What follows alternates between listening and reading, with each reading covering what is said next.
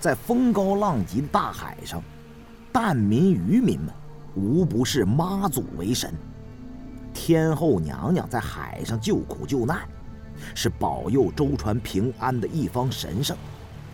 但冒险出海的人，不是为了迎风博浪，而是为了养家糊口挣饭吃。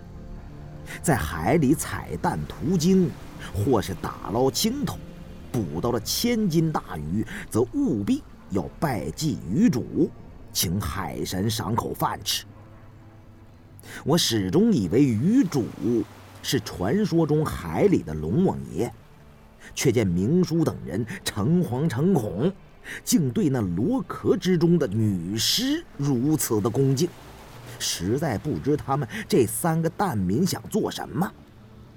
行炼修道之人，死后飞升化仙。留下的尸体称为遗退，难道这软如烂泥的女人皮囊，便是女主的遗退不成？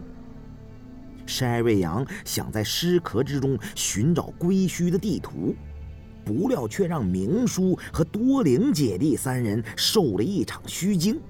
显然，青螺壳里藏的诸般事物，是淡人渔民们。都识得的，于是问明叔等人：“那有筋无骨的女尸，以及罗中的铜剑、玉盘等物，究竟是做什么的？”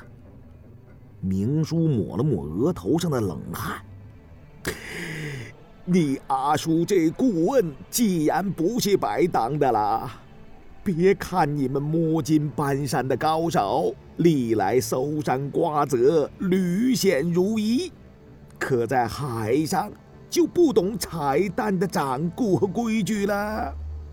虽然在七七二行里都是凭手艺吃饭的，但隔行如隔山了嘛。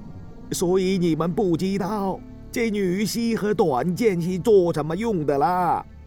在大明眼里，这可都是祖宗留下的神物啊！我忙说。明叔，你就是个反动学术权威呀！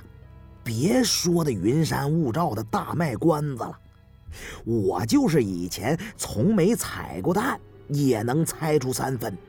罗甲中所藏的，大概都是古时候蛋人祖先在海底采蛋所用之物。哎呀，活在不愧。